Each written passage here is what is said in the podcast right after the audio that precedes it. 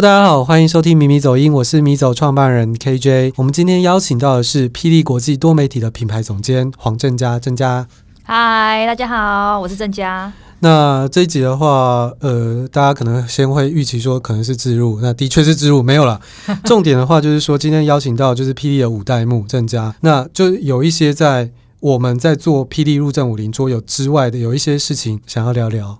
对，那第一个部分的话是，其实有看一些报道，就是提到，就是说郑家过去是在有去那个日本京都念书。嗯，那我好奇的话，就是说你在你去日本念书的话，是本来就想规划去吗？那去了念书是因为呃想想帮忙，就是霹雳布袋戏吗？还是有其他的一些规划？嗯嗯嗯，其实去日本留学这个选项本来是。没有想过的，虽然我很喜欢日本的文化跟动画，但是是我妈妈她认为就是说我们要去国外真的开开眼界，不然我就是一直在家里就是历练不够丰富这样，所以才会去的日本。但我当时也有一个想法是，是因为我原本就学设计嘛，其实学设计这一点其实是呃原本的灵感是来自于我爸，因为我爸他小时候就会带我们看漫画。而且我爸还挺会画图的，嗯，所以我们原本就对创作是很有兴趣的。那那时候学平面设计，因为我大学是学平面设计的，其实是想到就是说，如果我这个平面设计可以为公司的一些商品或视觉加分的话，我会觉得很开心，来学这个东西。所以决定要去日本的时候，我也有考量，那我要学一个对霹雳有帮助的内容。诚实说，一开始是要去东京，嗯的。那也是蛮蛮奇葩的。我那时候是要学特殊化妆，哈，原因是因为就是我想说，好，如果学特殊化妆跟特殊道具，能不能就是拿回来公司用？因为我们公司其实拍摄人家特色片，是，所以我就可以去做那种仿真皮肤等等的。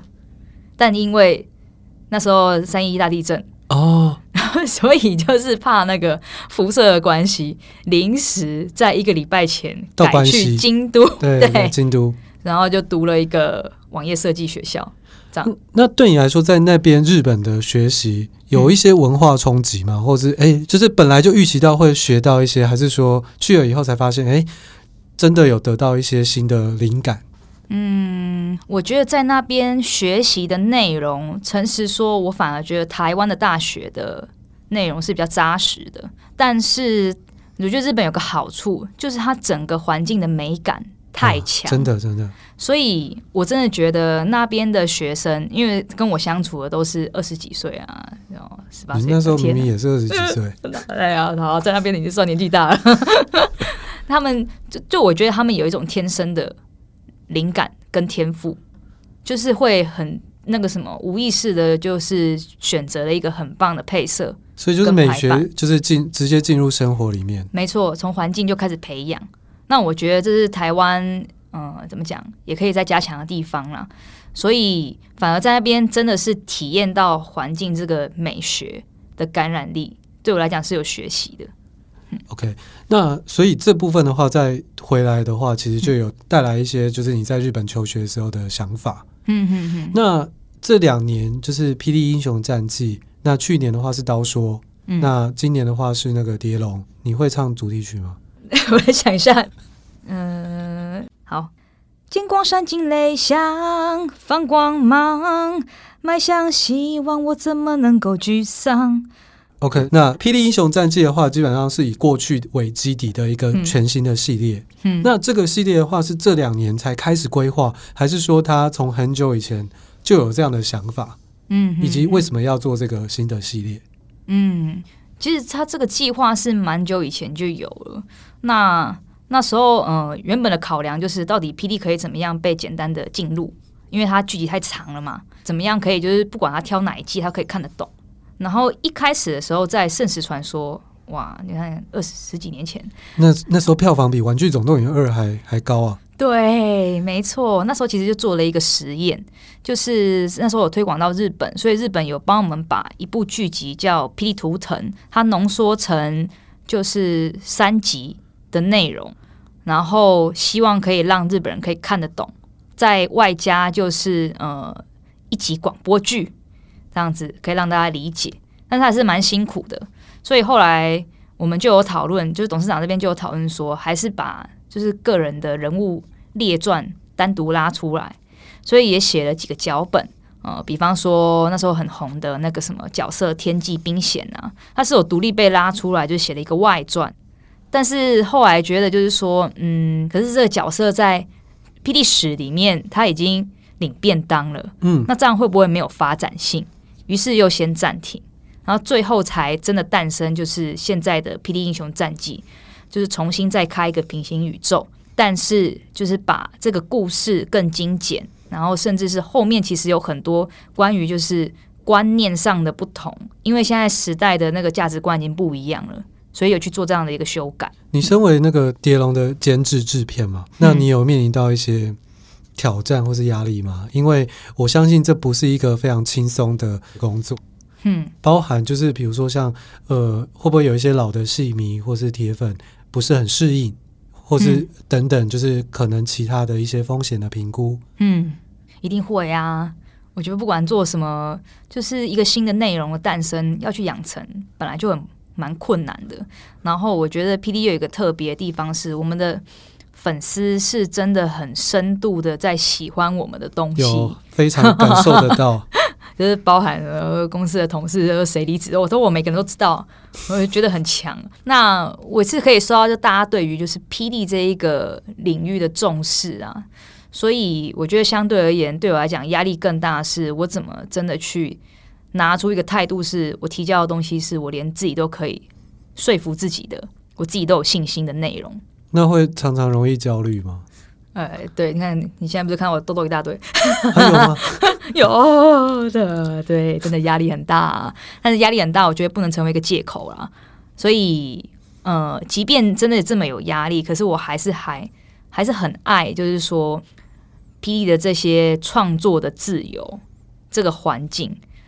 嗯，所以不管怎么样，我觉得我对这个东西还是。很保有热情的。那我相信，因为经过这一两年的努力，其实已经他有累积了《霹雳英雄战记》的一一群就是粉丝这块的成功，以及不知道这些戏迷有没有给你一些呃正面的回馈，让你比较印象深刻或是比较开心的？哦，有诶、欸，其实粉丝真的会蛮可爱的，就是他们还会私信给我说，就是叫我加油。嗯，然后嗯、呃，他们有觉得就是比方配音有越来越好。然后，当然，同时他们也会给我就是他们的想法跟建议，然后也会告诉我说：“哎，就是最近还要推推推谁入坑啊？”然后有成功了，然后就很很开心的跟我分享，所以我觉得有点像小 team，你知道？哦，那我其实自己也蛮好奇的，因为比如说像是有一些人在前几年因为东离、嗯、东离剑游记的关系入坑，那你觉得要让比如说新的新一代？年轻人，或是之前从来不了解霹雳的宇宙观的这一些新世代的，通常我会说他们是网络社群的原住民。这些人要吸引他们，你觉得我们要怎么去拉这些人？就是包含戏迷或是公司，就是有没有一些想法？嗯，我觉得这对霹雳来讲一直都是一个很大的议题。那我觉得一直在做这样的一个尝试跟测试，因为以前布袋戏之所以会红，是因为它整个环境都在怎么讲接受这个娱乐表现形式，是。可是现在没有，现在就这么多娱乐竞争那么强，我要怎么让它生活化这件事情？嗯，比方说啊，跟米走合作，用不同的方式去呈现这个 IP 的可能。大家不同的地方可以接触到我的东西，也是一种可能。另外一种就是我的内容可以更贴近现代人可以观影的习惯，或是他们的价值观可以理解的。那这也是我们现在所做的一件事情。再来是视觉，视觉，嗯、像我觉得在那个什么一年一两年前，大家所谓的视觉，可能就像《冰与火之歌》，就是这种哦，一看就知道杂志作废。然后是非常呃华丽、精致、写实的，可是我觉得来到就是像现在这个《鬼灭之刃》，反而大家要的是特色。你有去看电影吗？啊，我看啊，我还刷了两次。我现在动画只看到十几集，还没有时间去看完。我我打算看完再去看电影，应该还没那么快下档。好，请继续。对，所以就是说，我觉得现在大家要的是强烈的视觉特色。那。呃，或许我们的视觉也会开始有这样的一个不同的变化。对，我完全同意，因为现在其实是一个娱乐过剩的时代，就是跟以前就是真的不一样。嗯、那我会跟我们的团队就是说，我们其实像米走的竞争者不是桌游的同业，不是那些桌游，因为我们竞争的是时间。现在是大家时间都有限，嗯、我们现在用手机的时间一定是五年或是十年前的好几倍。每个人类都只有二十四小时，我们如何在二十四小时内抢到一些注意力，让大家可以看剧或是玩游戏。我觉得这是真的。现在这几年，我觉得这个社群时代都面临到一个嗯很需要去思考的一个问题。嗯，对。那下一个的话，其实你们也达到一个里程碑，就是你们跟国际的很大的 OTE 平台 Netflix，嗯，就是有上架。那我觉得这是一件，就是我觉得很厉害。嗯可不可以说一下，就是在过程中是是。因为听说他们很难搞，那可以谈一下，就是说这方面的合作吗？嗯，其实我们是还蛮感谢 Netflix 的。呃，诚实说，我觉得其实 PD 也蛮机车的。为什么呢？因为 Netflix 确实它是一个国际公司，他们有他们自己的制度，包含就是说它的购片的评选机制是很明确的，它就是要一个有国际市场的一个。骗子，但当时其实 PD 原本就没有提供一个国际市场的数据给他们。然而，他们觉得因为这个东西就是独特，然后在台湾是很具代表性的，所以他那时候要打台湾市场，买了我们的片子。那一般来说，如果我是非那个什么 Netflix 的 Original，他不会帮我做行销资源。嗯，但我觉得他们帮你做了。对。然后原因是因为，因为我们这，可以讲吗？可以，可以啊，可以，可以讲啊。但因为我其实还我之前也有讲过，就是说、嗯、他们在新加坡的时候，就是有特别也找了那个什么，嗯，是新加坡日报吗？我忘记了，一个报社就是来为我们就是做这次嗯合作的宣布。然后他们也在想，就是各种可能性，在台湾的这些呃，他买的台湾这些内容的新闻里面，怎么去讲到 PD 布袋戏？那我觉得。更感恩的是，他也让我们去参观他们的总部，甚至去那个什么取材，让我们可以成为一个宣传的素材。我觉得这取决于是我们敢沟通，嗯，沟通真的很重要。对，敢去跟他要，那跟他要之后发现，哎，他们也不是不愿意啊，他们也是愿意的。我们看很多 Netflix 的报道，嗯、就是它其实不像是一个传统的影视公司，嗯、它其实比较偏向科技或是数重视数据的一个公司。嗯、那其实像很多他们重视的，像最有名的以前他们的纸牌屋，就是透过大数据找到当时的呃导演或是演员是、嗯、呃他们判断在数据上是比较有票房的，嗯，所以我相信的话，PD 会被他们算是钦点的话，应该是毋庸置疑，它就是具有非常可以代表台湾的一个优势。嗯嗯嗯。那另外一个部分的话是老粉丝戏迷。他们怎么看这样的合作？他们会觉得与有容焉吗？还是嗯，因为现在像全家就有很多个收看的平台，嗯、那像上架 Netflix 会带来新的一些观众吗？还是哎，老粉丝就是因为他本来没有没有接触 OTT Netflix，他因为这样去订阅、嗯、是有啦，因为那时候那个什么呃，刀说艺术刚上 Netflix 的时候，他就上了就是。当周的热搜榜的第一名，嗯，那这很很强哎、欸，对啊，那肯定就是很多粉丝在那边找不到这部片嘛，通常都是韩剧或者是一些知名的那个电影当热热搜榜第一啊，对，所以他有点是目的型的去搜寻，所以我想是有蛮多粉丝是有因此而去嗯订阅的 Netflix，或是他本来有订阅，但是不知道我们的片。然后也因为 Netflix 的播放呢，真的有越来越多的国外的观众，比方说韩国啊，或者美国啊，甚至是呃泰国这边的粉丝有来留言。那我觉得这对我们来讲是还蛮感动的一件事情。你们在两岸三地应该都有一些很基本的，就是很基础的广大的一些粉丝。那我自己好奇的是，比如说像东南亚或者是日韩呢？嗯。嗯目前因为东离剑游记的关系，日本算是最多的。嗯，只是我们真的是因为那个什么刀说艺术上的 Netflix 才知道，原来韩国有一批粉丝。真假？真的，原本是不知道的。然后想说，哎、欸，为什么这么多韩国人在发太皇军？他说，包括太皇军他真的有一种魅力耶，好像外国人特别喜欢他，嗯、你知道吗？那东南亚呢？因为东南亚有很多华人，而且文化的话，其实跟东亚或是台湾，其实某部分的话是蛮连蛮有连结性的。东南亚真的，或许是我们没有真的去了解。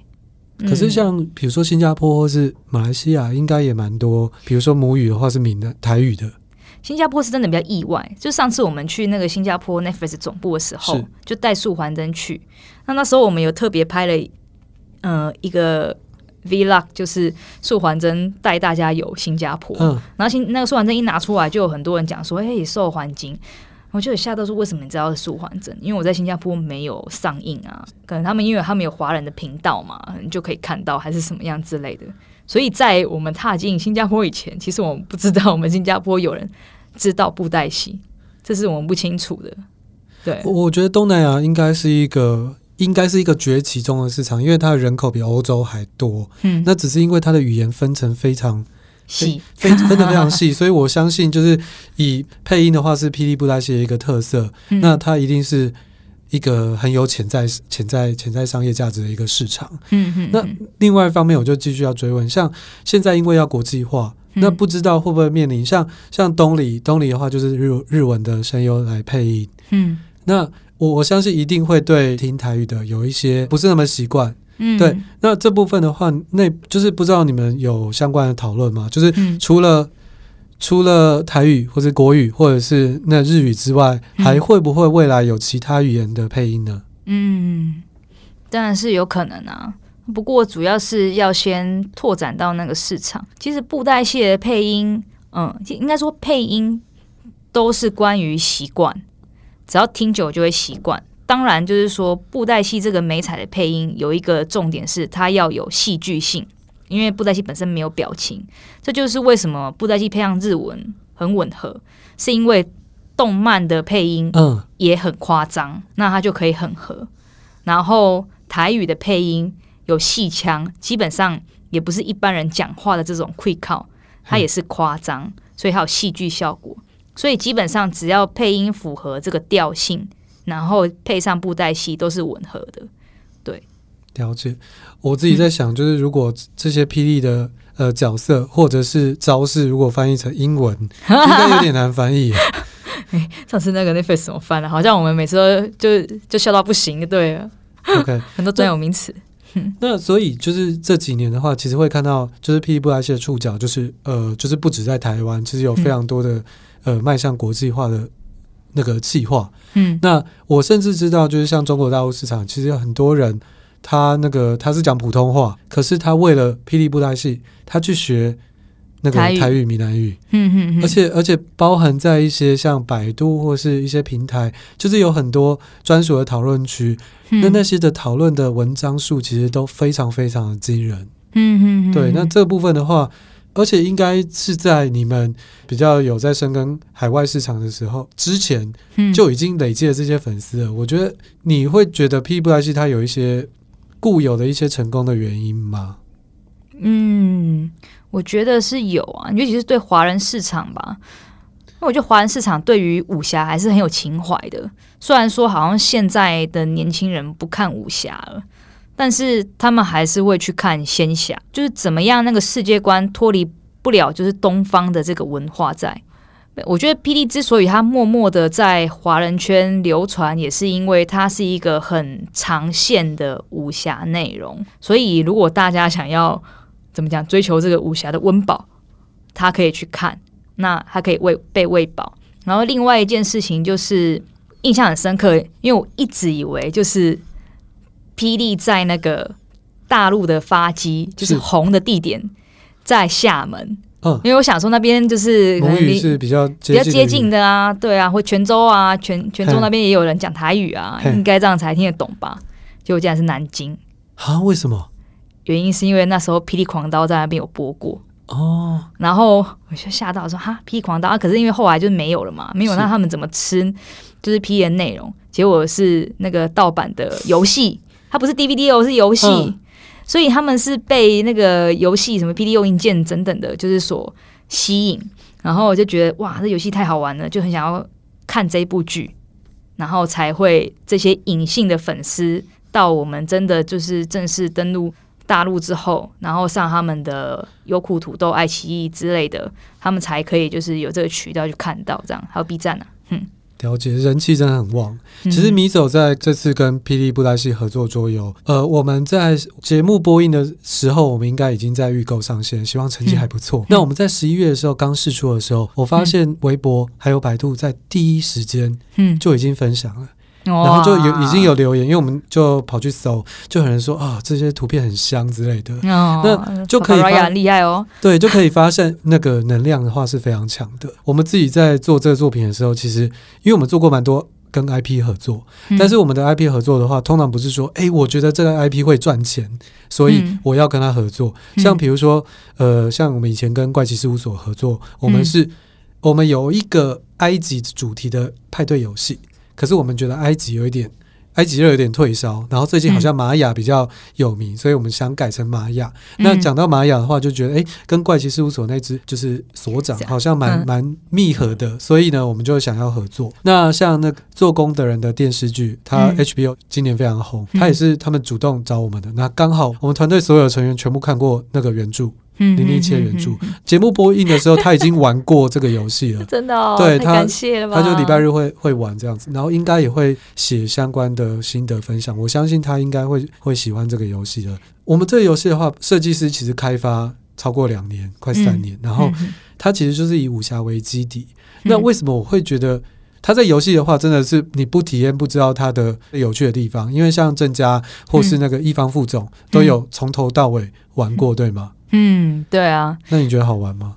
哦，对这个桌游真的还蛮有信心的诶。真的吗？因为我自己也是，嗯，以前大学的时候还蛮喜欢玩桌游，也有去那种什么呃桌游咖啡厅啊，甚至我去日本的时候还带日本的同学去玩桌游。哦，真的哦？对，所以我自己在玩这款游戏的时候，我觉得它有几个蛮迷人的点，一个是它有两种玩法，就是一盒双吃这样，是，然后再来就是嗯。呃有一个很我觉得很有趣的设定是，它里面有穴位的系统。那我觉得对于喜欢就是说，嗯，东方玄玄学的，或者是武侠类型的人，自己一定有幻想过要打通自己的任督二脉，没错。所以我觉得这东西很吸引人呢。所以我一边玩的时候，我真的觉得有一种就是我在跟着角色成长。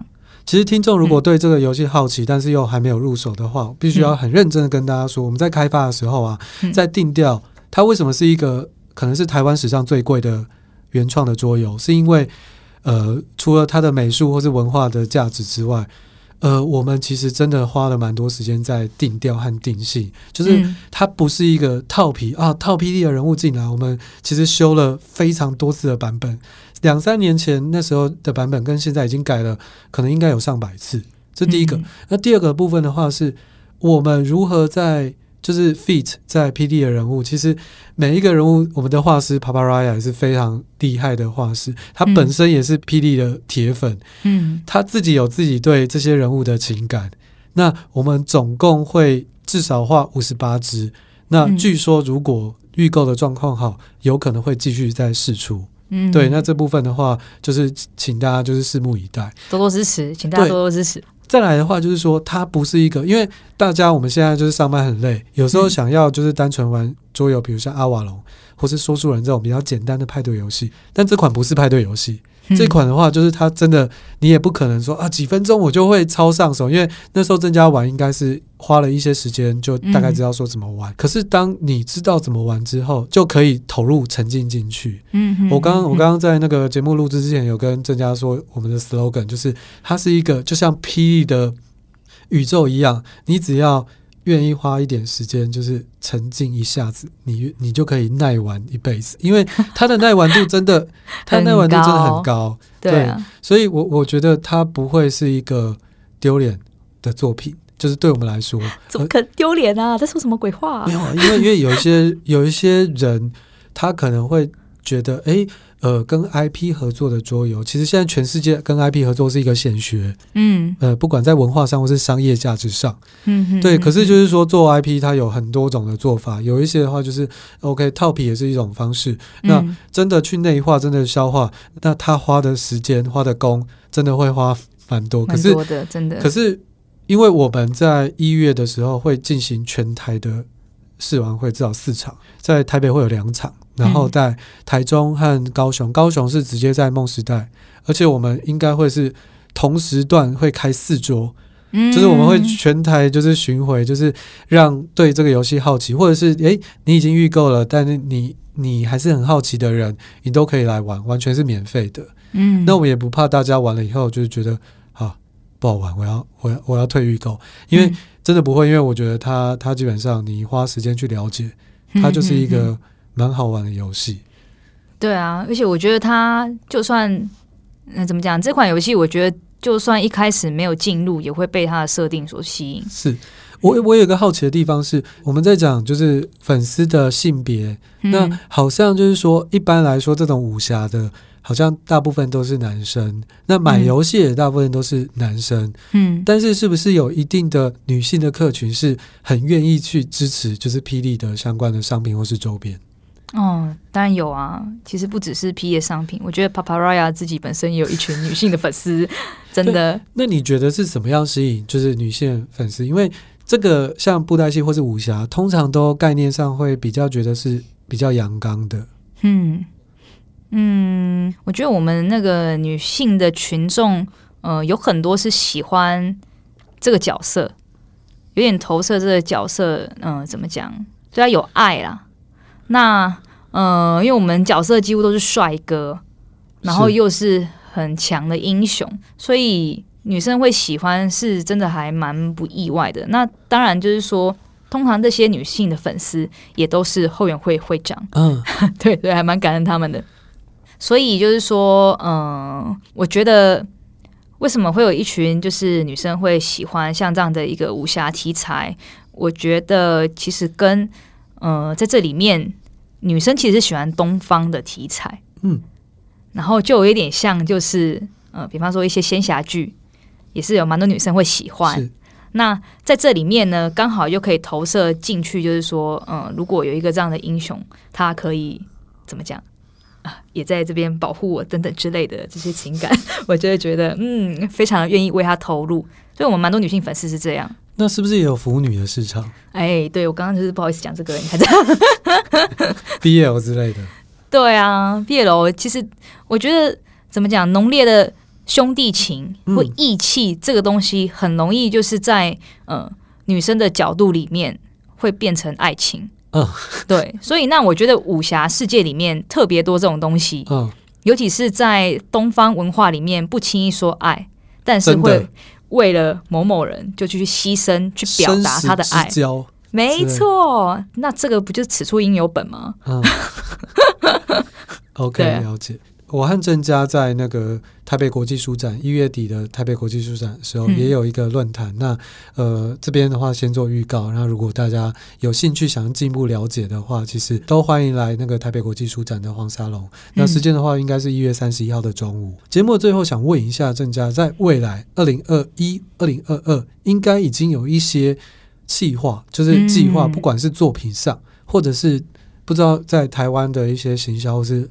实体的一些计划有没有可以讲的，或是可以预告听众可以知道的呢？啊，二零二二年有对 P 来讲有几件大事要发生，嗯，一个就是东离的第三季哦，啊，终于要上映了，让大家久等了。然后再就是《狄龙之乱》的下阙也会预计在二零二二年就是上映这样子。然后最重要就是我们的素还真大电影是，终于等很久了。他也是会在二零二二年会有个消息这样子，档期方面说吗？还是还不确定？档期现在还没有办法说。OK，那就是大家就是拭目以待。对，大家拭目以待。那我想问一下，就是说，我觉得蛮多粉丝不知道会不会因为很喜欢，所以想去你们公司工作？哦，有诶、欸，其实我们公司大概有六成吧，六成还七成，几乎都是粉丝。这我蛮好奇的，因为像我们的，就是我们在处理就是画作的很多窗口，就也很感谢他们，因为有时候到半夜，我们还在对那个就是人物的草图或者线稿的角度，嗯，对。但是我相信，就是说喜欢这一个喜欢霹雳布袋戏，跟在霹雳布袋戏工作，其实一定是两回事。就是喜欢的东西，如果它成为工作，它是另外一个面向的心情。不知道是不是可以分享一下，就是说，或者是警告一下，对，就是这个 对你喜欢的东西，你想变成工作，要有什么样的呃心理准备呢？啊，天哪，这是问到一个重点呢。我觉得喜欢跟要把它当成职业，我觉得最大的差别是，嗯、我现在是为了喜我自己的喜好在做这件事情，还是我是为了一个共同的目标去做这件事情？共同目标可能指的就是公司的一些愿景嘛，或是未来的目标。那很多粉丝进来呢，他可能是因为喜欢这个角色而进来，或是喜欢某某剧情而进来。可是当他进来之后，发现哇，我可能要先读剧本，我得被爆雷，我的惊喜不见了，怎么办？他就会丧失热情。那这时候就要去区分是，诶，那我就是因为就是一个喜好，我喜不喜欢这个内容而进来，而不是真的要去把这个东西发展成一个商业，或是让更多人喜欢而进来。这焦点是有跑掉的。当然，我觉得他可以在就是可能被泼冷水之后，还发现哎，但是还可以是有一个另外的选择，就是带着他很爱布袋戏的这个热情，可是要怎么去把它发扬，用这个角度来思考自己的工作的话，嗯，我觉得那是完全不一样的视野。了解，所以大家听清楚了，嗯、就是喜欢的东西跟要把它作为志愿，真的是两回事。对哦，但竟然要被爆雷哦，所以大家自己要有心理准备。OK，今天谢谢郑家总监。那名医走音本集就是到此结束。那喜欢的话，欢迎订阅、按赞、分享，谢谢大家，谢谢，谢谢。